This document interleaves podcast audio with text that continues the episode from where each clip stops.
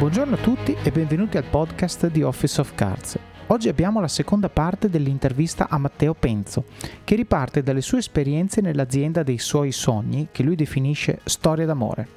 Lo sentirete descrivere i suoi 200 e passa voli l'anno, il modo epico in cui ha deciso e ha comunicato di andarsene, la crescita parallela della sua società di eventi e il lancio di uno dei più grandi incubatori e coworking d'Europa e infine la sua avventura con Ziclerna. Un episodio davvero incredibile, ricchissimo di spunti di carriera e di vita che io ho trovato utilissimi e che sono certo possano aiutare anche molti di voi. Prima di lasciarvi l'episodio vi ricordo la pagina YouTube, che ovviamente si chiama Office of Cards, in cui condivido trucchi e approcci su vita aziendale, produttività personale, leadership, gestione delle persone e delle relazioni. Andate quindi su YouTube a cercare il canale, iscrivetevi e mettetelo in cima alla lista dei vostri preferiti in modo da ricevere notifiche quando pubblico nuovi contenuti. Un'altra novità di queste ultime settimane è la newsletter di Office of Cards che pubblico tutte le domeniche mattina, in cui troverete approfondimenti e contenuti che ritengo interessanti, cose che mi formano, che mi accrescono e spero possano fare bene anche a voi. La trovate su Substack, scritto S-U-B-S-T-A CK cercando Office of Cards oppure nella pagina di questo podcast sul blog c'è un link oppure sulla app che usate per ascoltarlo metto un link anche lì. Bene, vi ho detto tutto quello che dovevo dirvi. Buon ascolto! Quindi va bene, e quindi diciamo quattro mesi hai messo, hai cercato di costruire un pilota automatico, immagino, per, per Sì, non era tanto automatico, esatto. però almeno aveva le fondamenta. Vabbè, l'hai messa in bolla e, e, poi hai cominciato a lavorare come director di, della tecnologia per Frog in Italia. Ti hanno convinto. E a questo punto, ecco, questa è una domanda che mi interessa farti. Tu hai detto, dire che io stimavo Frog era una, un understatement, e io dico spesso e volentieri le cose, cioè io non lo dico io, ma sentiamo spesso e volentieri le aziende per le quali vorremmo lavorare, poi quando ci entriamo magari non sono esattamente così. Tu come hai vissuto la tua esperienza dentro questa azienda iconica, eh, creando anche una cosa nuova, perché questo è l'altro rischio. Tante volte le aziende dicono, ah, vogliamo fare tecnologia, poi vai dentro e dicono, sì, però non ti diamo budget, non ti diamo risorse, non ti diamo... quindi cosa vogliamo fare? Invece loro probabilmente erano proprio seri. Per me è stata una storia d'amore, Frog. Ok. Una storia d'amore, ma perché, guarda, proprio, proprio ieri ho fatto un, un, post sul mio Instagram dove dicevo che il, il vero valore di Frog a distanza di anni è il fatto che gli ex Frog, uh-huh. noi diciamo, quando ero in Frog dicevamo, dicevamo once a frog, always a frog. Cioè okay. una volta che sei stato un dipendente di Frog, sarai sempre un Frog. Uh-huh. E la community di ex dipendenti di Frog che nel mondo si ritrova, un paio di settimane fa ero ad Amsterdam per lavoro e sono andato a fare l'aperitivo con ex colleghi dello studio di Amsterdam di, di Frog. Certo. Eh, ci sono ex Frog che dopo anni ritornano magari escono, fanno la loro startup e poi tornano e prendono una posizione di, di vice president. Ok. Ci sono ex frog che si sono ritrovati e fanno business insieme, mm. quindi creano aziende insieme. Questo non appena usciti da Frog, a distanza di anni dall'uscita da Frog. Quindi, quindi c'è una community molto forte. C'è una community molto forte, ma perché c'è, così come c'è il, il rispetto estremo verso le persone che utilizzeranno i prodotti che creiamo, uh-huh. così c'è un rispetto estremo verso le persone che questi prodotti li creano. Uh-huh. E io ricordo che eh, poco dopo aver firmato eh, il, l'ingresso in Frog mi arrivò una lettera dall'HR che mi chiedeva che computer volessi. Mm. Per me, cioè, certo. come mi chiedete a me che computer? Certo. Cioè, io sono sempre stato abituato, a me lo dovevo, me lo dovevo cuccare certo. il, il computer o il fatto che in Frog eh, al, allo stagista, all'intern, l'intern aveva lo stesso computer che avevano i designer senior.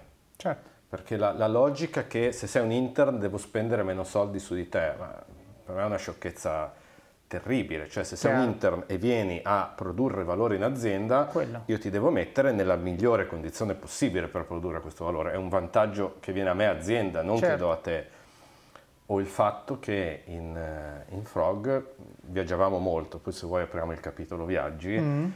eh, ma non è che viaggiavano i senior e i junior stavano a casa a lavorare, si viaggiava e si viaggiava tutti, ovviamente in funzione del valore che potevi cedere al, al, al nostro cliente con la tua presenza fisica, si, si decideva chiaro, chi di 50, volta in volta chiaro, viaggiava. Chiaro. Però non c'è una differenza del eh, classista, diciamo, tra certo. chi, chi viaggia e chi sta in ufficio. E quindi è diciamo, un'azienda che ha proprio un DNA, qui siamo nel 2010, quindi, cioè tutto quello che tu stai dicendo adesso, ascoltarlo oggi per molti non tutti, però per molti potrebbe essere quasi assunto. Dici, ormai molte aziende sono così, ma qua siamo nel 2010, quindi nel 2010 concetti tipo lo stagista al PC che ho io, eh, tipo si viaggia, quelli che devono viaggiare a prescindere dalla seniority e tutto. Eh, e poi anche questo senso di community, quindi questo senso che poi prevarica il fatto che siamo dipendenti di questa azienda nello stesso momento, ma semplicemente abbiamo questo tatuaggio che ci portiamo dietro tutta la vita e quindi ci aiutiamo l'un l'altro, vengono visti come strumenti per garantire l'eccellenza che Frog poi va a mettere sul mercato, immagino, no? Perché poi io dico sempre questo, dico, eh, anzi, lo voglio sottolineare, prima abbiamo detto che i prodotti si fanno per le persone, adesso voglio aggiungere un altro, un'altra riga, che i prodotti li fanno le persone. Quindi se tu ti prendi cura da un lato delle esigenze dei clienti per i quali stai facendo quello che stai facendo e dall'altro delle esigenze delle persone che realizzano questi, questi prodotti, ecco che ti cito match made in heaven, perché a questo punto tu hai persone che hanno una forte motivazione, una forte ambizione. Togli via dalle scatole tutta la frizione stupida che non ha senso di dargli un PC di 40 anni fa, di, di, dire tu dal cliente non vai così non impari, così non aggiungi valore, cioè non, non ha senso sta cosa. E a questo punto l'unica cosa a cui tutti pensano è fare il lavoro migliore possibile, mettendo le esigenze de, della persona per la quale stiamo lavorando al centro. Questo secondo me è molto interessante. Senti, hai detto apriamo il capitolo viaggi. Io qui vedo Europa, US, Middle East, Asia, c'è tanta roba. Che cosa allora, Frog è sicuramente una global company e i clienti per loro stessa natura a volte hanno il quarter dove ce l'hanno, a volte le regioni e cose. Apriamo il capitolo dei viaggi e dell'esperienza, cioè di che cosa viaggiare ti ha dato, di come funzionava, eccetera, eccetera. Allora, io ero, per la tipologia del, del mio lavoro, io ero un viaggiatore massivo, mm. diciamo tra i 200 e i 250 voli l'anno. Minchia, ok, massivo. Ricordo una settimana dove ho dovuto viaggiare tra Europa, Medio Oriente e Stati Uniti. In una settimana? Europa, Medio Oriente, Stati Uniti e India. Ok. Con viaggi così ravvicinati che non ho prenotato hotel. Ok. Quindi dormivi? E quindi dormivo o nelle lounge certo. o sul, sull'aereo. In realtà il piano sulla carta era spettacolare, poi si è scontrato con ad esempio la burocrazia indiana, dove io avevo il volo alle 4 di mattina e sono arrivato in aeroporto a mezzanotte, però fino a due ore prima non mi facevano entrare. Ah. E quindi ero lì a bivaccare certo. di fronte all'aeroporto e ricordo che eh, non so se lo possiamo raccontare, noi lo raccontiamo lo stesso, come Caso se fosse successo a qualcun altro. Editing. Avevo il biglietto sul, sul computer eh. e sono andato a cambiarmi l'orario del volo di modo di farlo, farlo dimostrare. Ah, okay. Era una mail, quindi ho cambiato, certo. eh, sono entrato nel, nell'HTML, ho cambiato l'orario della mail per mostrare alla guardia davanti all'aeroporto almeno da, okay. da poter entrare. Ma scusa, perché facevi così tanti voli, incontri con i allora, clienti? In quel, in quel in quello specifico momento seguivamo un progetto che è rimasto il mio progetto del cuore in Frog, in, stavamo lanciando una telco in Arabia Saudita. Mm-hmm. L'Arabia Saudita ai tempi, stiamo parlando del 2005, 2015, pardon, non è l'Arabia Saudita che c'è oggi. Mm. Nel 2015 le donne non guidavano, eh, in giro uomini con uomini, donne con donne e il guardiano dietro. Mm eh, uomini e donne separate nei locali questa telco invece aveva l'idea, partiva dal bisogno della gente, come sempre. Uh-huh. Quindi durante la fase di design research, che è una fase meravigliosa dei progetti di Frog, dove tu vai a parlare con le persone nell'ambiente in cui utilizzeranno il prodotto. Ah, ok. E vai a ascoltare i loro bisogni, ovviamente non vai a chiedere a loro di nuovo, non gli chiedi vuoi un cavallo più veloce, Chiaro. ma vai a capire quali sono i loro bisogni e poi le interpreti per avere degli spunti, delle informazioni, delle visioni future su quello che il prodotto potrà o dovrà essere. E loro ci raccontavano di code davanti ai negozi telefonici per prendere la SIM, perché il, eh, l'impiegato era andato via, perché era il momento di preghiera, perché stava mangiando, quindi code lunghissime che per le donne che non potevano guidare si trasformavano in un tempo fino a tre settimane dal momento in cui tu, la persona decideva voglio la SIM a quando effettivamente riusciva a entrarne in possesso. Tre Perché c'era il viaggio al negozio, non Certo. potendo guidare devi trovare il papà o il fratello che ti Certo. accompagna. Certo. Poi arrivi, c'è la coda e se il papà e il fratello ti dice no, io non Io voglio andare, ciao. torniamo un'altra volta. E, e lì invece avevamo attivato la delivery a casa, Ok. che anche questo oggi sembra normale. Chiaro. E ricordo e poi fe- fe- avevamo fatto un accordo con Uber per la delivery VIP. Quindi il, il driver Uber ti portava a Riyadh, a Jeddah, insomma dove ti trovavi, ti portava la tua SIM e tu potevi seguirlo mentre andava da- dal negozio a casa tua. Ok. Era ovviamente un progetto dove stavamo creando un'azienda telefonica da zero e quindi c'erano svariati partner coinvolti, alcuni di questi partner erano indiani, alcuni partner erano in Silicon Valley e noi lavorando poi sulla, sul layer esperienziale verso l'utente finale ovviamente dovevamo fare un po' da collettori, quindi io Ok. avevo questi, questi viaggi. Ok, perché, perché lancavano su vari paesi e tu dovevi... Però i miei team sono sempre stati, avevo un team a Monaco, c'era un team a Londra, quindi Frogger è sempre stata molto eh, globale sia dal punto di vista dei, dei clienti che dal punto di vista degli studi. Quindi ad esempio da Milano gestivamo un cliente a Indianapolis, Certo. che è controintuitivo se vuoi, però una delle cose che ho imparato a Frog è che la capacità delle persone conta molto di più della vicinanza delle persone. Certo, E quindi se hai una mente aperta. se hai un cliente a Indianapolis e per quel cliente il team ideale, Certo. con più esperienza, con più eh, know-how su quell'argomento specifico è a Milano, cosa fai? Sposti il team di Milano sul cliente di Indianapolis, Certo. anche se avevamo lo studio a New York che probabilmente era molto più vicino. Certo. Però era così e viceversa, eh, perché ho avuto team di New York che hanno lavorato con Fiat a Torino. Certo, certo. Beh, questo, è, questo mi ricorda una frase che ha detto Brian Ceschi, eh, credo all'inizio di quest'anno, quando ha fatto quel famoso post dove diceva chiudiamo gli uffici, lavorate da dove volete, eccetera, eccetera, ha fatto quella policy di remote working di Airbnb che dice ci siamo resi conto che avere un ufficio limita la nostra capacità di attrarre talenti, perché avere un ufficio presuppone una cosa che la gente dà per scontata, ovvero che la persona migliore possibile sia disposta ad andare in quell'ufficio. Peccato che ci sono persone di talento eccellente che magari a San Francisco non ci vogliono venire e quindi che faccio? Me le perdo? No, creo delle politiche, delle dinamiche, delle- dei processi come quelli che hai descritto tu adesso, tali per i quali associo il miglior talento al problema da risolvere. Ora, nel caso di Brian Ceschi il problema da risolvere è il prodotto Airbnb, nel caso tuo è il cliente X che sta nel paese X con il talento, il team, le competenze Y che stanno nel paese Y.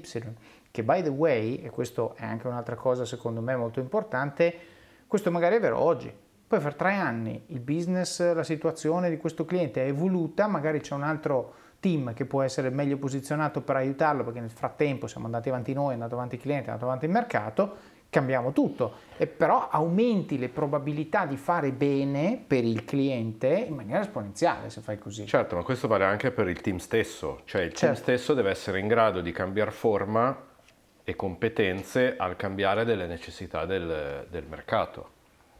E quindi, ad esempio, a un certo punto noi in Frog abbiamo assunto, qua dentro nel tuo settore, dei data scientist, Certo. perché abbiamo iniziato a capire che tutta la parte di data science non solo ci aiutava a disegnare prodotti migliori, ma ci aiutava a immaginare esperienze migliori per, per gli utenti di questi prodotti. Certo, certo, eh, se non lo so io.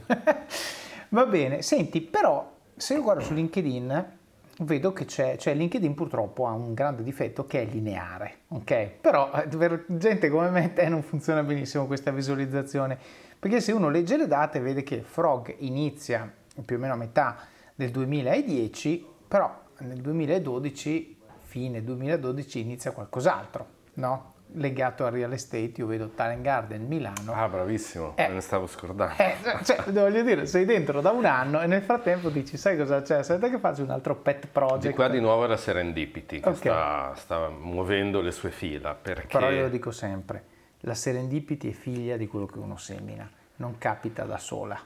Eh, io ritengo, ho sempre ritenuto di essere molto fortunato, eh, te la giro così. Adesso vediamo la serendipity, caso, te, la, te, la, te la faccio io l'analisi della serendipity. La mia fortuna è stato che uno dei miei investitori eh, in Frontiers, in Frontiers mm-hmm. eh, Quindi, Bresciano, serendipity già finita lì, inc- incontra eh, Davide Dattoli okay. founder di Talent Garden. Certo. Ai tempi aveva fatto Talent Garden a Brescia, quindi sì. erano due bresciani che probabilmente si erano incontrati una serata bresciana. Mm.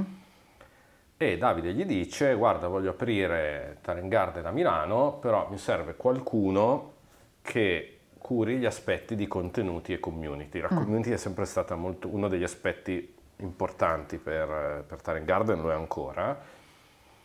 E allora questo mio investitore dice, ah, te lo dico Quello io. Della, del content lo Te so lo dico bene. io con chi parlare. Quindi parlo con Davide. Davide ai tempi era giovanissimo, mm, quando ti parlo che a me piace avere intorno gente molto più brava di me. Davide a 22 anni aveva capito più cose, molte più cose del Matteo di 22 anni. Certo. E quindi era un ragazzo con intuizione meravigliosa che era il, il, l'ufficio inteso come posto fisico dove l'azienda nasce e si sviluppa è finito. Mm. Questo e è il 2010. okay. 2012. 2012. Sì, lui, sì, no, però lui l'aveva capito prima, certo. E, e, quindi creiamo dei posti dove le aziende non solo possano lavorare, ma possano stare insieme e evolversi insieme. Ricordo che il suo mantra ai tempi era noi siamo una community di persone che lavorano nel digital. Mm. Quindi io porto il fotografo che fa digitale, porto l'agenzia che fa digitale, perché prima o poi l'agenzia avrà bisogno di un fotografo e io gli do il modo di connettersi per vicinanza. Certo. Io sono lo strumento attraverso cui loro si connettono. Che tra l'altro, apro e chiudo parentesi, è quello che puntava a fare Adam Newman con WeWork come tipologia di concetto, cioè li metto lì e poi lo storytelling che ci costruivano sopra è siccome siete tutti like-minded e siccome lavorate su robe più o meno simili, le sinergie nasceranno da sole. Questo episodio è supportato da Scalable Capital, il tuo compagno ideale per iniziare a investire in modo semplice, sicuro e conveniente. Con oltre 600.000 clienti, Scalable è una piattaforma regolamentata e questo è molto importante ragazzi, perché vi offre una possibilità di investire in azioni, ETF e fondi partendo solo da un euro. Ma perché dovreste iniziare a investire? È semplice. Primo, l'inflazione, che se aumenta di questo passo diminuisce di molto il nostro potere di acquisto. Secondo, se pensate oggi che la pensione che avrete quando ci andate a 80 e passa anni vi permetterà di sostenere lo stile di vita che avete, beh, vi faccio tanti auguri. E il terzo, beh, per chi ne ha, i figli. Io ad esempio ho un fondo per le mie bambine, piani di accumulo per me, investimenti diversificati per obiettivi che hanno orizzonti temporali diversi. Con Scalable puoi dare forma ai tuoi obiettivi di investimento e sfruttare appieno il suo potenziale per far crescere i tuoi risparmi nel tempo. L'importante è iniziare per step e Scalable non ti permette solo di acquistare azioni o ETF, ma anche di imparare come funziona il mondo degli investimenti. Scopri di più su come Scalable può trasformare il tuo approccio agli investimenti visitando il link in descrizione. Ricorda, con Scalable il tuo viaggio finanziario può iniziare solo con un euro. Non aspettare, investi nel tuo futuro oggi stesso con Scalable Capital. Boh, lui, vabbè, Talent Garden l'ha sempre molto curata certo. questa cosa. Io ricordo che una delle prime persone che avevamo assunto era il community manager. Certo. E quindi apriamo Talent Garden a Milano. Eh, io tra l'altro nel 2012, poco prima di iniziare questa avventura con Talent Garden, eh, vengo chiamato da una grossissima agenzia pubblicitaria che si chiama eh, Wyden Kennedy. Mm. Eh, inizio un percorso di esplorazione perché loro cercavano il responsabile per la tecnologia mm. eh, per la loro sede di Portland, per l'headquarter. Ok. Io ricordo che mi, mi contattarono tramite LinkedIn e io all'inizio gli dissi ma cosa chiamate me? Io sono italiano, se mm. vengo lì vi costo una barca di soldi e probabilmente attorno a voi avete gente molto più brava di me. Certo. In realtà evidentemente ero piaciuto molto, quindi arrivammo fino alla fase finale di, di selezione, quindi arrivai a Portland uh-huh. il motivo per cui ti racconto questo è perché la sede di Wyden Kennedy, l'headquarter di Wyden Kennedy a Portland, uh-huh è in un quartiere che si chiama The Pearl. Uh-huh. The Pearl nel 2012 era, è, credo lo sia ancora, io da allora non sono più tornato a Portland, uh-huh. il quartiere più posh della città. Ok. Dieci anni prima uh-huh. Era il quartiere, era il Bronx di, okay. di Portland e la scelta dei fondatori di Wyden Kennedy di spostare il loro headquarter in quel quartiere mm. ha cambiato il futuro di quella zona. Mm. Cioè, loro hanno preso un intero block, era un edificio industriale che occupava un block e ci hanno portato dentro un migliaio di creativi. Mm. In questo quartiere malfamato. Ma certo. portare un migliaio di creativi in questo quartiere malfamato vuol dire che poi ti apri il ristorantino, che poi ti apri il baretto. Quello che ha fatto a New York Chelsea Market. Esatto. Che l'edificio completamente squatted diventa un edificio residenziale perché qualche imprenditore lo prende, lo ristruttura e certo. vende gli appartamenti a questi. E quando chiesi a Davide, vabbè, ma dov'è lo spazio? Eh, tra... nella zona di via Padova. Ho detto, caspita. ok. Ma quindi Loretto, zona via Padova. Ho detto, caspita, però sta a vedere che mi, mi, viene data la serendipity, mi dà l'opportunità di provare a fare a Milano in quello piccolo che quello che hanno fatto loro a Portland. E in effetti noi lì avevamo circa 3.000 metri quadri di, di spazi e il baretto dove c'erano i vecchietti che bevevano il bianchino e giocavano a carte è diventato il locale degli aperitivi. La piccola tosteria, quando noi ovviamente facevamo gli eventi, avevamo bisogno che qualcuno ci facesse catering, si è trasferita e è diventato un ristorante. Quindi nel nostro piccolo abbiamo avuto un impatto sul tessuto di, di quella zona. E Talent Garden è stata una, un'altra avventura bellissima perché da un lato ho potuto vedere da vicinissimo il talento di Davide fiorire e maturare mm. e dall'altro per Talent Garden è passata tutta la innovazione digitale e non che si è fatta in Italia perché certo. la prima sede di Uber è stata da noi in Talent Garden, mm. la prima sede di Deliveroo è stata da noi in Talent Garden. Certo Ricordo, sono stato a un corso di formazione in Tarn Garden quando c'era ancora Deliveroo dentro 2000. E tu però sei stato in Carabiana. Carabiana è stata sì. una delle decisioni più difficoltose della mia vita, ricordo questo CDA, eh. dove Davide ci prospettava l'opportunità di prendere uno spazio da 12.000 metri quadri, quindi di nuovo Loreto, zona via Padova, sì. via Monza, quella zona lì, sì. A eh, Lodi. 3.000 metri quadri a 12.000 metri quadri. Certo. E io ricordo alcuni membri del CDA che dicevano, vabbè, com'è sostenibile? Cioè dobbiamo fare investimenti di milioni, eh, se guardiamo il conto economico questi milioni non ci sono. Mm. E bene o male eh, mi sono trovato dove il mio voto faceva da, da spartiacque. Okay come ti ho detto prima, io sono sempre stato per il rischio, penso che il rischio nella vita porti sempre più benefici che problemi mm. e, e, quindi ho deciso di appoggiare Davide di fare Calabiana, che Calabiana, eh, o, se, se, tu guardi cos'è Talent Garden oggi, Talent Garden oggi è quello che è, l'azienda che è, perché ha fatto Calabiana perché certo. ha fatto Talent Garden Calabiana, certo. che ha certo. permesso di dare una scala e quindi un'accelerazione che altrimenti da Viale Monza non sarebbe stata possibile. Certo, ma questo secondo te è un tema di spazi, quindi era quattro volte più grande e quindi questo mi dà molte più opportunità e quindi posso fare molte più cose, gli eventi, io insomma lì sono stato, ripeto, a un corso di formazione in una stanza grande poco più del mio ufficio attuale eh, però sono stato anche al, all'economia del futuro del Corriere della Sera sei mesi fa, dove c'erano, erano 500 in plenaria enorme,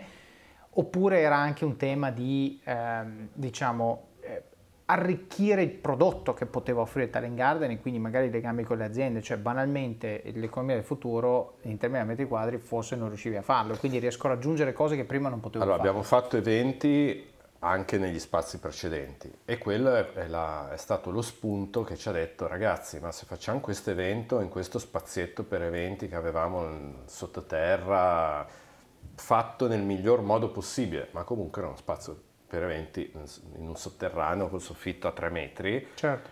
eh, Calabiana ci dava quello che tu hai visto quindi uno spazio enorme 5-6 mila metri quadri di teatro col soffitto a 20 metri. Certo da poter attrezzare come un vero spazio eventi. Mm. Eh, Tarn Garden oggi è di fatto una società EdTech. Il, il, la maggioranza dei suoi introiti arrivano da parte di formazione, mm. non dalla parte di coworking. Certo. Se non avesse avuto Calabiana non avrebbe avuto gli spazi per fare la scuola e senza gli spazi per la scuola probabilmente non avrebbe fatto la scuola, non l'avrebbe fatto con la, con la scala che oggi la scuola di Talent Garden ha. Certo. Per cui io penso che il passare da 3.000 a 12.000 metri quadri sia stato un abilitatore.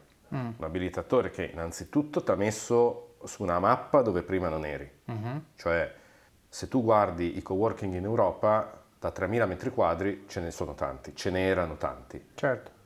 Da 12.000 metri quadri ce n'erano molto pochi. Quindi improvvisamente noi ci siamo ritrovati ad essere nel gota certo. dei network di, di coworking. Certo. Il fatto di avere quella dimensione di spazio ci ha permesso di portare aziende e di essere su una mappa dove prima non avevamo, ci ha, port- ci ha permesso di portare aziende, vedi Deliveroo, che altrimenti non saremmo riusciti a portare. Certo. E quindi tu dentro Talent Garden facevi, cioè eri in questa sorta di dream team, chiamiamolo, no?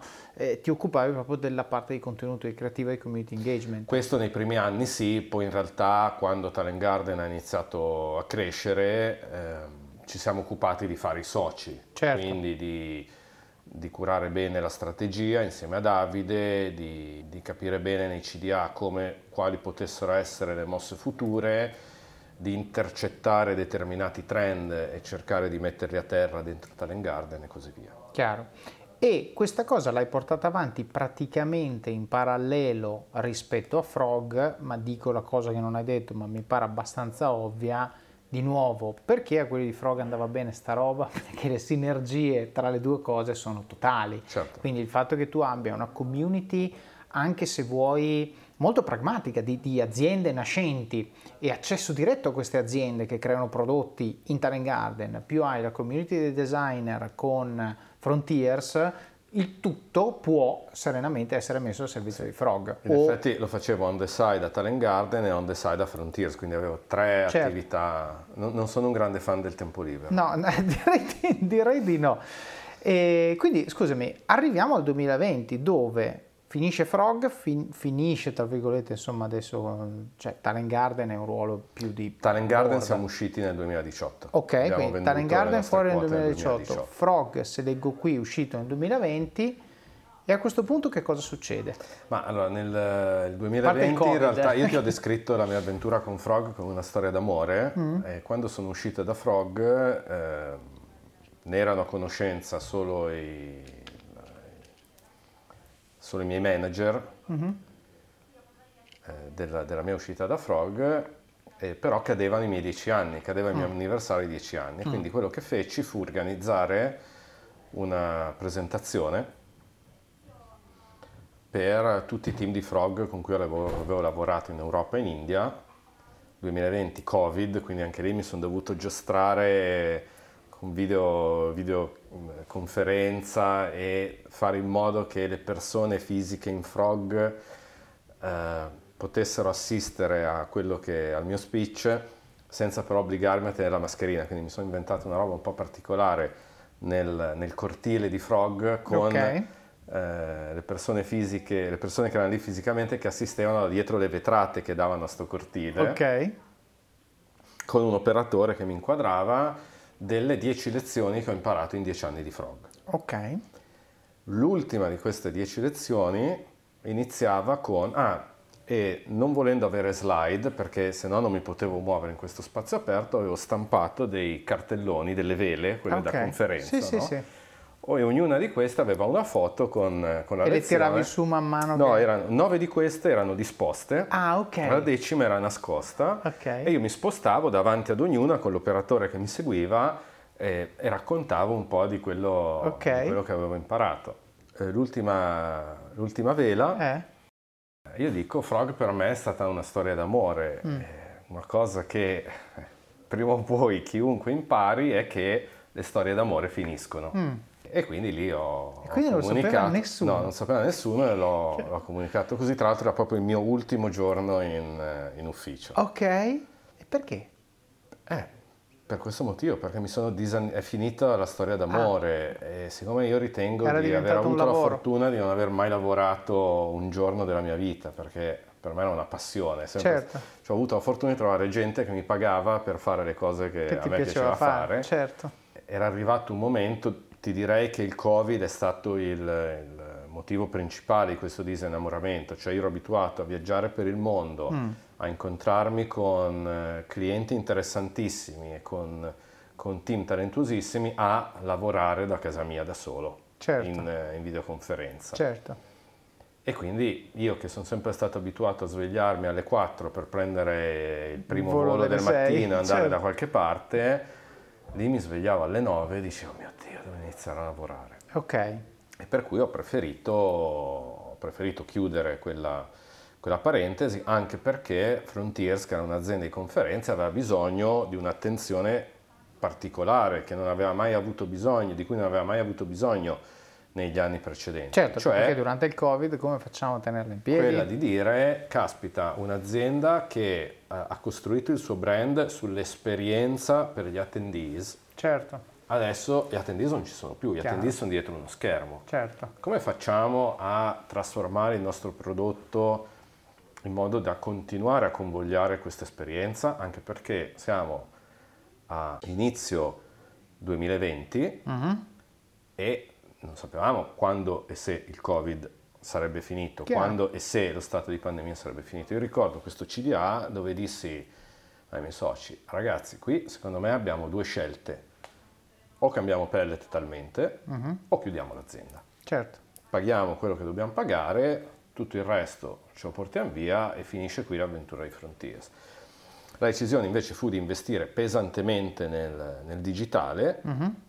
in primis eh, sulle conferenze ibride in, in secundis e quindi io per un anno mi sono concentrato in questa- su questa grossa trasformazione del, del modo in cui Frontiers eh, creava i propri prodotti Ok. quindi molto più investimento sul- sulla tecnologia e una trasformazione del nostro format da conferenza a, ti direi, show televisivo è quello che ci si avvicina di più, cioè un qualcosa che funziona bene in sala, ma che soprattutto funziona bene sugli schermi. Certo. E Prima- che tra l'altro ti crea il collateral, perché questo è l'altro vantaggio. Eh, La conferenza live eh, ha questa brutta cosa che finisce e quando finisce non hai niente, ti resta poco. Invece se tu la concepisci come uno show televisivo, lo show televisivo diventa contenuto, contenuto di cui puoi fruire domani mattina se c'è voglia, che puoi vendere, che puoi licenziare, nel senso di Ma non metterci una solo, abbiamo iniziato a vendere biglietti dopo la conferenza. Per noi il biglietto Certo. si è sempre venduto prima, il ticket Eh, per partecipare chiaro. è sempre venduto prima. Chiaro. Adesso ci permetteva di raggiungere un pubblico molto più ampio, Certo, con, che si poteva permettere un budget molto più ridotto e che però fruiva del contenuto della conferenza online. Poi sai, io quello che dico sempre è che il motivo principale per andare a una conferenza non è il contenuto, è tutto ciò che sta attorno al contenuto. Certo. Tanto che nei primi anni Frontiers, noi Frontiers abbiamo sempre trasmesso in streaming e inizialmente lo facevamo gratuitamente certo. proprio perché il contenuto, se vuoi, è una commodity. Tu vai a una Mm. conferenza per l'energia che respiri a quella conferenza, per le ispirazioni che ne trai. E non è detto che l'ispirazione tu la tragga ne- necessariamente dal No, contenuto. magari il caffè con qualcuno. Per le so. persone che incontri, per parlare con gli speaker, Certo. per, per stare nella community che si crea nei due giorni di, di conferenza. Certo, Certo. E quindi abbiamo cercato di trasferire questa cosa sul, sul, sul digitale, quindi stanze separate inizialmente su Zoom, oggi ovviamente molto più curate, visto che ci sono anche tecnologie per, per farlo, dove poter mi- mescolare eh, l'esperienza delle persone che stanno a casa a seguire la conferenza e persone, eh, l'esperienza delle persone che stanno in sala. Ma una conferenza che è un prodotto che abbiamo lanciato nel 2020, ti direi è stata l'ultima conferenza fisica del 2020, ero a Dubai a febbraio in partnership col Ministero della Felicità. Mm bellissima questa cosa che gli Emirati Arabi hanno un Ministero, Ministero della, della felicità. felicità. e con loro avevano creato una conferenza sul well-being, mm-hmm. in particolare sul corporate mm-hmm. well-being. E, um, l'abbiamo fatta a febbraio 2020, quando ancora io ignorantemente consideravo il Covid, ma sì dai, è un'influenza. Mm. Figurati se cancello una conferenza perché i giornali titolano di sta pandemia e che però nel 2021 abbiamo fatto in quattro location, Riyadh, eh, Dubai, Milano e San Francisco. Uh-huh. Milano era il palco principale perché non potevamo muoverci da, certo. dall'Italia, quindi io ero qui a Milano, doveva essere il palco principale. Dubai e San Francisco in presenza, Riyadh e Milano erano studi televisivi. Ok, pensate che storie. E adesso un bel caffè finito. Perché rischiare di rimanere senza caffè quando puoi abbonarti a Caffè Borbone? Prezzi vantaggiosi, costi di spedizione inclusi, tante possibilità di personalizzazione e l'abbonamento lo sospendi quando vuoi. Decidi tu la frequenza, la qualità, scegli tra le cialde e capsule compatibili e crea il tuo mix di gusti e miscele. Mai più senza caffè con l'abbonamento Caffè Borbone. Tutte le info su caffèborbone.com. E quindi, scusami, voglio dire una cosa, secondo me molto importante, che tante volte lasciare un lavoro è difficile, perché non sai dove vai, dove vai ad atterrare. E questo è vero per chi ha le situazioni lineari che appunto LinkedIn non riesce a catturare. Cioè se quello che tu sai è io oggi ho questo lavoro e domani cioè, e non mi piace più, cosa fai? Mi metto a cercarne un altro, però sempre con i punti di domanda, col confronto, è meglio o peggio, e allora lì tante volte vai che se ti sei stufato di questo è tutto brutto, quindi qualsiasi cosa ti offrono è tutto bellissimo, eccetera, eccetera. Tu invece hai detto una cosa molto importante, hai detto le storie d'amore sono finite, ma la cosa che non hai detto, ma che è evidente da quello che hai detto, è ho preso la decisione con serenità perché comunque avevi le altre cose, diciamo, avviate, in questo caso eh, Frontiers, che aveva bisogno, quindi peraltro c'era proprio la congiuntura. Però dico, in particolare, se tu hai una sola fonte di ricavi, con cui paghi eh, le, le spese, la famiglia, la scuola, quello che vuoi, il pensiero di metterla a repentaglio per cercare qualcosa che forse potenzialmente è meglio, per molti è la reason why per non farlo, mentre invece nel tuo caso è ho un altro oggetto, so che cosa posso dare a questo oggetto se avessi più tempo, tolgo questo, mi dedico a quello. Sì, nel mio caso è stato così, ma adesso a rischio di sembrare troppo naif, è una decisione che io avrei preso comunque. Certo. Una cosa che maturando ho imparato è che l'unico investimento che non ti puoi permettere di non fare è l'investimento sulla tua vita. Certo. Quindi non c'è nulla che sia più prioritario di questo e quindi stare male in un posto ben pagato è peggio che stare bene in un altro posto anche senza retribuzione. Certo. Ora, il fatto di essere naif è dire, eh sì, però il mutuo lo devo pagare, al supermercato ci devo andare.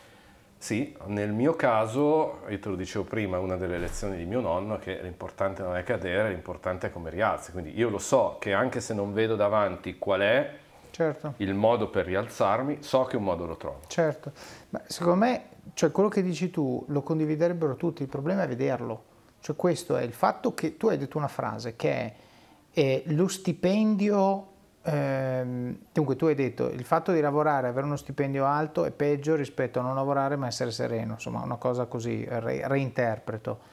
Io penso che razionalmente ti direbbero tutti che sono d'accordo. Qual è il problema? Il problema è che mi scontro con la realtà, la realtà del mutuo, la realtà del supermercato, la realtà... E quindi dici, allora accetto l'infelicità. Eh, però dico, attenzione, è una situazione temporanea perché anche l'infelicità ha un costo. Guarda, io la penso così. Io penso che quando il tuo lavoro diventa un mezzo invece che essere un fine, è il momento di cambiare. Certo. Ma non solo cambiare azienda, anche potenzialmente cambiare totalmente percorso di carriera. Certo. Hai fatto un errore nel passato, ok, Che magari non era neanche un errore, ma oggi siamo a oggi si è rivelato un errore Certo. perché sei cambiato, maturiamo, evolviamo. Certo. Ma come oggi ti direi, se io oggi mi dovessi immaginare me stesso a fare la vita che ti ho descritto prima, che amavo, Mm. cioè quella dei 200 voli l'anno, ma io impazzirei. Certo. Non, è, non è quello che voglio fare Non più- adesso, certo, non chiaro. è que- quello che aspiro in questo momento della mia vita. Chiaro. Senti, quindi nel 2020 prendi in mano Frontiers, quindi la, la- la adatti, la aggiusti e poi cosa succede? Perché tu una cosa Poi sola succede, direi di no. Serendipity, continua chiaro. questo fil rouge della Serendipity, Sì. Eh, lanciamo un nuovo prodotto di Frontiers. Ok. di microconferenze. Quindi, Mhm. tornando su quello che dicevi prima, no? che puoi fare banking dei contenuti perché sono diventati video, Mhm. sono diventati video estremamente curati, quindi che go- sono godibili anche dopo. eh, io penso, ma perché dobbiamo chiedere a una persona di comprare un biglietto per seguirsi 16 ore di contenuti? Mm. O meglio, pagare un biglietto per comprare 16 ore di contenuti di cui poi probabilmente se ne sceglie una o due. Mm. Facciamo noi il lavoro prima, quindi Mm. creiamo dei microprodotti Mhm. che siano consumabili in quella che nella mia testa era la pausa pranzo, Ok. quindi tra la mezz'ora e i 50 Un micro minuti, TED, diciamo. dove andiamo verticalmente a selezionare i nostri contenuti per argomento Mhm. e li rimappiamo in microconferenze. Quindi passo, un- passo l'estate Mhm. eh, del 2021 a studiare il microlearning, quindi a leggermi paper scientifici sulla teoria di microlearning, è una delle teorie di apprendimento che oggi è più, è più in voga, ma è- è, in voga perché era- è una delle più proficue, Certo. che sostanzialmente ti permette di prendere contenuti molto lunghi e molto complessi e ridurla in pillole molto semplici da, da apprendere. Mm. E questo è perché la capacità di retention in un periodo breve è molto superiore rispetto a un blocco da un'ora di roba. Corretto. Ok, beh, insomma, detta banalmente, è più semplice studiarsi una pagina e memorizzare una pagina che studiarsi un libro intero tutto in una volta. Chiaro. Ehm, uscito da Frog, oltre a fare Frontiers, eh, comunque per, ehm, come dire, se- tenermi, tenere il polso sempre su dove sta evolvendo il, il mondo, entro in un paio di board Mhm. e ricevo una chiamata, siamo sul finire dell'estate del 2021, da un ragazzo che conobbi in Gavetti, Ok. era il direttore creativo dell'agenzia che io avevo selezionato per rifare il sito di Gabetti nel 2006. Ok. Quindi L'inglese abbiamo detto è importante, il network di persone che ti crei attorno è fondamentale, Certo. ancora più dell'inglese. Certo. Questo ragazzo poi aveva fatto varie esperienze nel mondo della consulenza, aveva creato la sua startup, Mhm. che è una startup sul, sul futuro del lavoro, quindi trasformava il lavoro in servizio, Mhm. e mi chiede di incontrarci. Mhm. Io ritenevo che mi chiedesse di incontrarci per invitarmi a entrare nel, nel suo board. Certo. E in realtà mi dice, guarda, io ho avuto quest'idea di deliberare la formazione non attraverso i video o gli audio, audio o le mail, ma attraverso WhatsApp e usare il microlearning. E sto cercando, siamo io e il mio socio tecnico, Mm. stiamo cercando un terzo socio che ci faccia da, da- da amministratore, quindi possa trasformare quest'idea in un'azienda, in un prodotto. Ho detto, caspita, mi parli di microlearning, Mm. io sono due mesi che me lo studio, Certo. arriva, arrivavo qui a incontrarti Qua, pensando... qua te la passo, questa è serendipity, questa è veramente serendipity. Venivo pensando a tutt'altra cosa, lo faccio. Ok. E quindi eh, noi abbiamo un evento molto grosso che è Frontier Health, che sarà tra l'altro a metà ottobre a Milano. Eh, l'anno scorso ho dovuto concentrarmi su quello, ho detto guarda, da- dopo l'evento eh, mi concentro su sta roba qui. E quindi da- dall'anno scorso, nata anche lì come side gig, oggi ti direi eh, occupa la maggior parte del mio tempo, nasce Ziclearn, quindi prima ho lavorato sulla, sulla strategia, la loro idea di fare B2B e B2C, adesso in realtà siamo solo B2B, Mhm. ho trovato i primi angel, e ancora siamo in raccolta, però ci servivano i soldi per iniziare e anche lì faccio una scelta controintuitiva. Mm. Allora, la prima scelta, ma a questo mi aveva abituato molto Frog, invece che decidere di spendere i soldi per assumere un team, mm-hmm.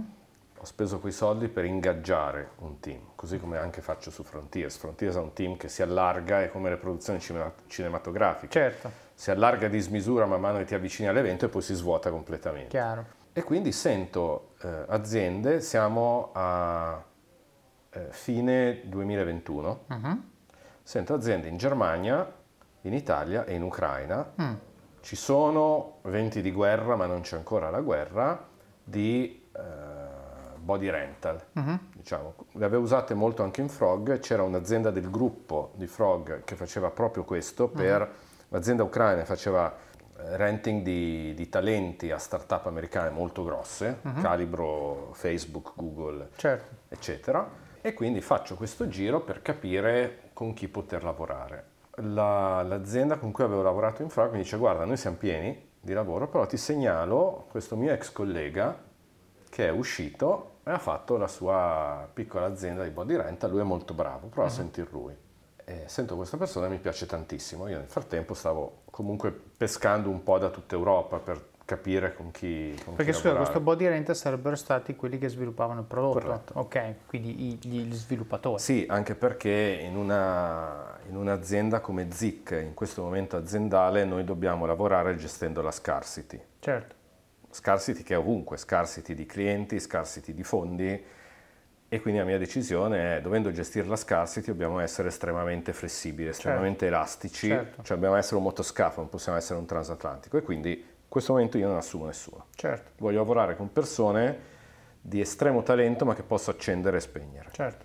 Scoppia la guerra in Ucraina e dico, caspita, questi qui avranno, questi ragazzi avranno altri problemi a cui pensare che lavorare con Matteo Penzo. E quindi vado avanti con un'azienda italiana fino a che ricevo una telefonata dall'amministratore dell'azienda ucraina che mi dice guarda che noi ci siamo. Dico, mm. ci siete, ma non siete lì sotto le bombe i russi? Fanno, no, no, anzi per noi lavorare in questo momento è importantissimo perché mm-hmm. ci permette di guadagnare il denaro che ci occorre per sostenere il nostro esercito. Certo. Dico sì, ma tu mi dicevi, quando parlavamo, mi dicevi che servivano tre mesi, quattro mesi per trovare una persona. Io non, non ho questo tempo. Fa no, no, no, guarda, è successa questa cosa. Dallo scoppio della guerra, tutte le persone che lavoravano per aziende russe sono sul mercato. Ah, ok. E quindi io ho parlato con i miei soci e ho detto ragazzi, qui noi possiamo fare una scelta opportunistica ed etica allo stesso tempo. Certo. Scelte che riesci certo. a fare combinando raramente. le due cose raramente nella vita. Opportunistica perché riusciamo a prendere dei talenti top uh-huh. molto velocemente. Certo. Ed etica perché dovendo spendere tanti soldi li andiamo a dare a chi in questo momento siamo certi ne abbia bisogno. Certo. E per cui in due settimane ho ho creato un team strepitoso, cioè gente con 25 anni di esperienza esattamente nel settore nostro, quindi eh, il, il, nostro lead engineer è una persona che per anni ha lavorato su eh, sistemi di messaggistica distribuita, con, eh, certo. con volumi di, di, milioni di messaggi al microsecondo. Certo. E quindi mi portavo a casa tutto il, il suo background di architetture, come farle scalabili, mm. come, come lavorare sulle ottimizzazioni anche di costo. E ho detto, guardate che però io so che sono nella posizione, questo sono io, durante il, la conversazione con i miei soci, so che siamo nella posizione di fare una trattativa economica a coltello nei denti, non la voglio fare, quindi il prezzo che loro mi dicono è quello che io pago. Mm. Ci proteggo invece dal punto di vista contrattuale, certo. quindi noi dobbiamo proteggere tre cose, i nostri soldi, non perderli, quelli che spendiamo, il nostro codice, quindi il prodotto, non perdere quello che sviluppiamo e il nostro tempo. Protette queste tre cose, io mm, ritengo che siamo comunque in una situazione di poter lavorare con team in zona di guerra. Certo. E quindi eh, sostenuto poi dai miei investitori o dei, degli investitori, sono fortunatissimo con mm. gli investitori che abbiamo trovato che quando hanno saputo sta cosa invece di dirmi sei pazzo, ci andiamo mm. a schiantare, più, erano con, certo. con, gli occhi commossi a dire che cosa certo. bella che stiamo facendo. Certo. E in, eh, in siamo partiti a marzo a scrivere le, le, specifiche, ad agosto abbiamo rilasciato il nostro MVP che è quello che oggi stiamo spedendo. Certo, mi sono fatto le chiamate gli stand up al mattino con qualcuno che aveva le sirene antiaeree che, che suonavano. Però il popolo ucraino ha questa, oggi c'è questo termine che va, va, di moda in epoca di pandemia, che è la resilienza. Mm-hmm. Lì hanno la resilienza vera, cioè io facevo chiamate con la gente nei rifugi con il sorriso in faccia, proprio certo. dice, ma caspita, noi stiamo lavorando, siamo fortunati, stiamo facendo una bella cosa. Certo, spettacolo, veramente spettacolo. I'm Sandra, and I'm just the professional your small business was looking for. But you didn't hire me because you didn't use LinkedIn jobs. LinkedIn has professionals you can't find anywhere else, including those who aren't actively looking for a new job, but might be open to the perfect role, like me. In a given month, over 70% of LinkedIn users don't visit other leading job sites. So if you're not looking on LinkedIn, you'll miss out on great candidates like Sandra. Start hiring professionals like a professional. Post your free job on linkedin.com/people today.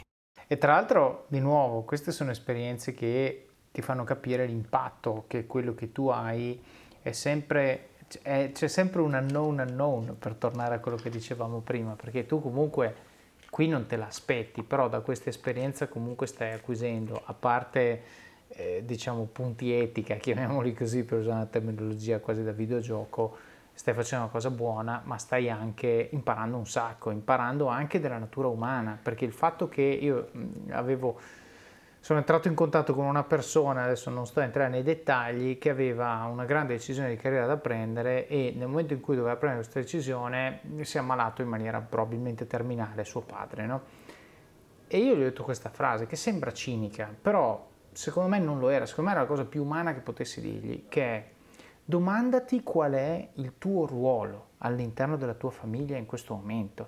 Perché il fatto che tu mi dica mio padre sta male e non c'ho testa, è una cosa per la quale tu pagherai delle conseguenze probabilmente per anni a venire e quando guarderai indietro a questo momento capirai che anche tuo padre oggi potesse dirtelo, ti direbbe non fare il minchione, pensa al tuo futuro, ok? E, e tra l'altro, questa persona tra l'altro sposato, figli, cioè la tua decisione e il modo in cui vivi questo momento ha dei riverberi anche su chi ti sta intorno, non solo sulla situazione oggettiva che stai gestendo con tuo padre.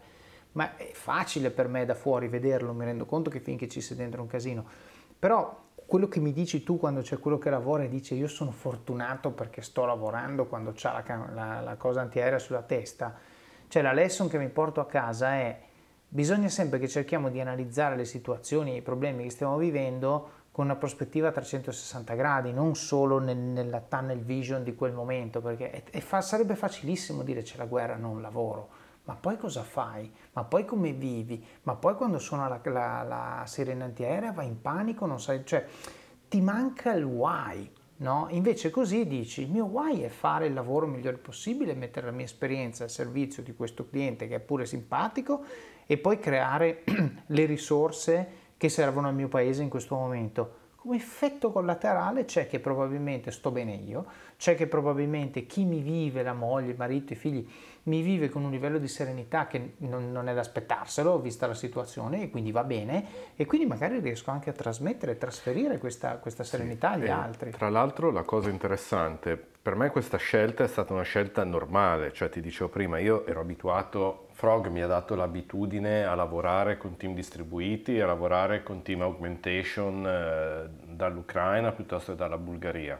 Quindi per me è stato, come dire, un naturale proseguo di quello che stavo facendo nell'azienda precedente. In realtà sto scoprendo che le aziende in Italia non sono abituate a lavorare così. Io no. ho i miei investitori, uno dei miei investitori è Alessandro Rimassa, che è un talento enorme del, dell'HR e del Organization 2.0 in, che abbiamo in Italia e lui dice ma guarda che le start-up su cui investo io, cioè la prima cosa che fanno è spendere i soldi per crearsi il team. Certo. Tu quello che stai facendo è creare una macchina che accelera a 1000 ma quando deve decelerare a 500 si può permetterlo di farlo in, in tempo zero quasi. E, ed è un suggerimento ovviamente io do a tutti tuoi ascoltatori di esplorare questa opportunità di certo. andare a lavorare con persone in aree del mondo che in questo momento vivono situazioni critiche, noi abbiamo avuto zero disruption, zero. Certo. Tutto il nostro codice che eh, veniva spedito sui nostri server ogni due ore e questo per me era una delle cose certo. eh, che avevo messo a contratto per proteggere il, il prodotto. Quindi se, vi staccano la, se i russi vi staccano internet, io ho il mio, Hai il perso mio prodotto. di lavoro massimo. Io non ho avuto problemi, siamo andati avanti velocissimi con una qualità di prodotto estrema certo. e di nuovo in quattro mesi da non ho niente, io ho un prodotto che oggi sto vendendo. Va bene. Senti, direi che siamo arrivati eh, verso il traguardo. Zik Learn si scrive CK, no? quindi sì. Z-I-C-K Learn. Se qualcuno vuole approfondire il prodotto, se qualcuno vuole anche mettersi in contatto con te magari, qual è il modo migliore per farlo? Il modo migliore è andare a questo indirizzo join the revolution, okay. unisciti alla rivoluzione, .ziclearn.com Ok. E lì c'è sia un one minute video che racconta un po' che cosa è il prodotto e cosa fa, che non abbiamo detto, abbiamo parlato della company, non abbiamo parlato del prodotto, quindi lasciamo questa aura certo. di mistero e c'è modo di entrare direttamente nella mia agenda e prenotare una demo del prodotto. Ah, perfetto, ma guarda, io ti dico una cosa e la dico agli ascoltatori, no? prima, di questa, prima di premere rec, Matteo mi ha fatto vedere Ziclearn sul suo cellulare e avevo già guardato i video online. Io dico una cosa che secondo me ti auguro possa essere l'ondata da cavalcare con Ziclearn che è una cosa che hai detto tu e, e, aggiungo un pezzettino. La cosa che hai detto tu è il micro learning, l'ho studiato, funziona meglio che il macro, quelle ore, meglio i tre minuti, è tutto vero. Ancora più vero in un contesto sociale in cui l'attention span sta diventando lungo così, ok? Cioè l'ora di cattedra, chi è nato nel 2005 fa fatica a concepirla ok? E figurarsi le 5 ore consecutive, le 6 ore consecutive. Invece il 3 minuti, il 5 minuti, il micro video che TikTok ci insegna che la durata di un video è quella, che Instagram Stories uguale, eccetera, eccetera, secondo me mi auguro e spero che possa essere Zik Learn uno dei modi in cui l'educazione evolve, quindi non solo il corso aziendale, ma anche come mia figlia imparerà la matematica. Ok, io spero che che questo ti auguro che sia il futuro di Ziklearn. Matteo, grazie mille del tuo tempo e di tutto quello che hai condiviso. Metteremo il link a Join the Revolution eh, nelle show notes, così la gente può prenotarti le demo, vedersi Ziklearn. E cosa dire? Alla prossima. Grazie a te e grazie ai tuoi ascoltatori. Ed eccoci qui, dopo questa seconda parte della mia chiacchierata con Matteo, in cui abbiamo toccato diversi temi davvero interessanti. Abbiamo parlato di aziende che mettono al centro il dipendente, a prescindere dalla sua seniority, per valorizzare il contributo che il dipendente può dare una volta che togliamo tutte le piccole frizioni che spesso le grandi aziende creano, più o meno consapevolmente, ai loro dipendenti, con scelte tecnologiche o di processo poco sensate, oppure focalizzate sui costi diretti senza valutare i costi indiretti di tempo perso e scarsa motivazione delle persone. Abbiamo parlato di serendipiti, indotta. Che cosa significa? Significa che Matteo ha sempre curato il suo network e si è sempre preoccupato di fare il lavoro migliore possibile, creandosi quindi una reputazione di affidabilità e di persona che aggiunge valore, cosa che a sua volta, lo avete sentito nella sua storia, gli ha aperto un sacco di porte e creato un sacco di opportunità che lui poi ha saputo cogliere in modo magistrale. Avete sentito di come Matteo avesse non due, ma tre cose in parallelo. Talent Garden, Frog e Frontiers. Capite l'importanza di avere delle side gigs? Capite come Matteo sia stato in grado di sfruttare le sinergie fra le varie attività per massimizzare l'impatto che ha avuto in ciascuna di queste avventure. Se c'è una lezione da portare a casa da questo episodio direi che è proprio questa. Ci ha poi parlato di come ha reagito al Covid, trasformando la conferenza da fisica a virtuale, di fatto creando opportunità di monetizzazione incrementale e trasformando quella che poteva essere la parola fine sull'avventura di Frontiers in una opportunità invece di accelerazione e diversificazione del business. Abbiamo poi sentito l'approccio di Matteo sulla scelta dell'agenzia in Ucraina, mossa opportunistica ed etica allo stesso tempo, individuando in modo chiaro gli elementi del contratto che voleva proteggere per la sua azienda e concedendo, e lo dico tra virgolette, invece sulla parte sacrificabile, sapendo che questo avrebbe motivato il team e sapendo che stava facendo una cosa francamente giusta per tutti. Come sempre vi invito a praticare gratitudine a chi vi aiuta. Spesso gli ospiti del podcast mi scrivono qualche settimana dopo che ho pubblicato l'episodio condividendo messaggi che hanno ricevuto da voi, messaggi di apprezzamento per l'episodio, per la loro storia e per quello che vi ha insegnato. Fatelo, mi raccomando. Il podcast vive di questo, vive di emozioni positive, vive di persone che imparano, di ringraziamenti, di collegamenti nati quasi per caso. Questo in realtà è un consiglio molto più ampio. Se qualcuno fa qualcosa per voi, qualcosa che vi fa crescere e vi rende migliori, ringraziatelo. Renderete la sua giornata, come spesso accade con le mie, quando mi scrivete, migliore. Passiamo ora al supporto, la fase in cui siete voi i protagonisti e in cui dimostrate con pochi e semplici ma significativi gesti quanto impatto abbiano questi contenuti nel vostro quotidiano e quanto sia importante per voi che il podcast continui a crescere. Quindi come fare? Il primo modo è Patreon ed è il primo link che trovate nelle show notes.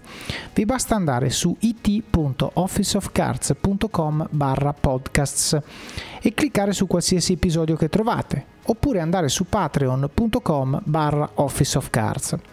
Patreon è un modo senza sforzo per voi per contribuire alla qualità di questo podcast e vi permette di fare delle piccole donazioni mensili. L'importo lo scegliete voi, anche pochi euro, anche solo un euro, per darmi una mano a finanziare supporto professionale per l'editing degli episodi e la promozione del podcast.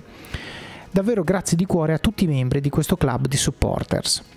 Il secondo è il canale YouTube, che trovate cercando Office of Cards su YouTube a cui vi consiglio di iscrivervi per ricevere notifiche quando pubblico nuovi video. E ovviamente, se vi piacciono, interagite con il canale e fate capire a YouTube e alle persone che vedono questi video che sono contenuti che vale la pena guardare. Il terzo modo è lasciare recensioni del libro Office of Cards su Amazon, magari raccontando quali parti vi sono piaciute o quali tecniche e consigli nello specifico avete messo in pratica e hanno avuto impatto nella vostra vita. So che molti di voi lo regalano Office of Cards, chiedete loro di lasciare la recensione quando lo hanno finito. Il quarto modo, sempre recensioni, ma stavolta del podcast.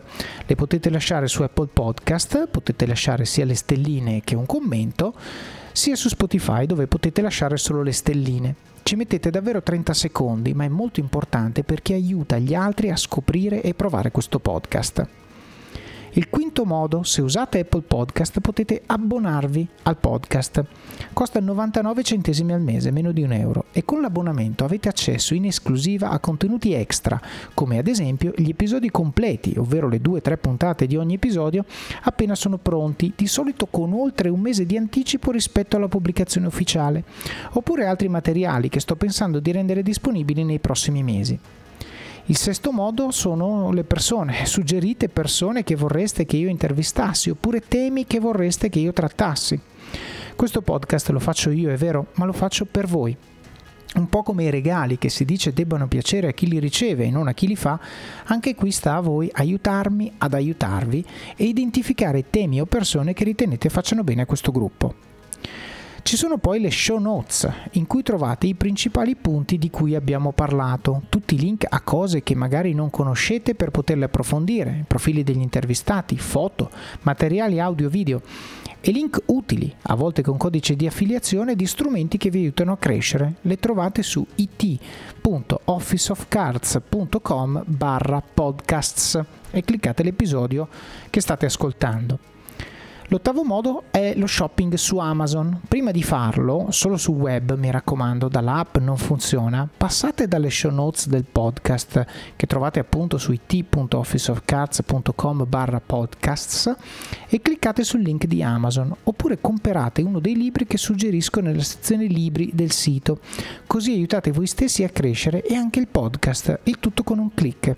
Basta seguire questo click, mettere le cose nel carrello e pagare nella stessa stessa sessione di navigazione. Se fate così Amazon riconosce a me un piccolo contributo e mi date una mano, a voi non costa niente, paga Amazon. Il nono modo è parlare del libro e del podcast con le persone che vi stanno a cuore. Amici, colleghi, parenti, leggetelo insieme a persone alle quali tenete e discutetene come in un book club. Taggate il libro o l'episodio che più vi ha colpito sui profili social, in modo che il numero più alto possibile di persone possa beneficiare di questi contenuti. E il decimo, l'ultimo, ma il più importante di tutti. Mettete in pratica quello che avete imparato e dimostrate coi fatti che le cose di cui parliamo qui funzionano. Vivete al massimo, spingete sull'acceleratore, fate quelle benedette 30 flessioni al giorno, quella dieta, quel video, quel blog post o qualsiasi sia la cosa che nutre le vostre passioni e usatele come opportunità di crescita personale e professionale. Lo so che è difficile, ma è proprio nelle difficoltà che troverete crescita e successo. Decidete ora chi dovete diventare per avere successo e raggiungere gli obiettivi che vi siete prefissati. Il vostro domani inizia oggi e il vostro oggi inizia adesso. Vi auguro buon proseguimento di giornata e di settimana. Alla prossima!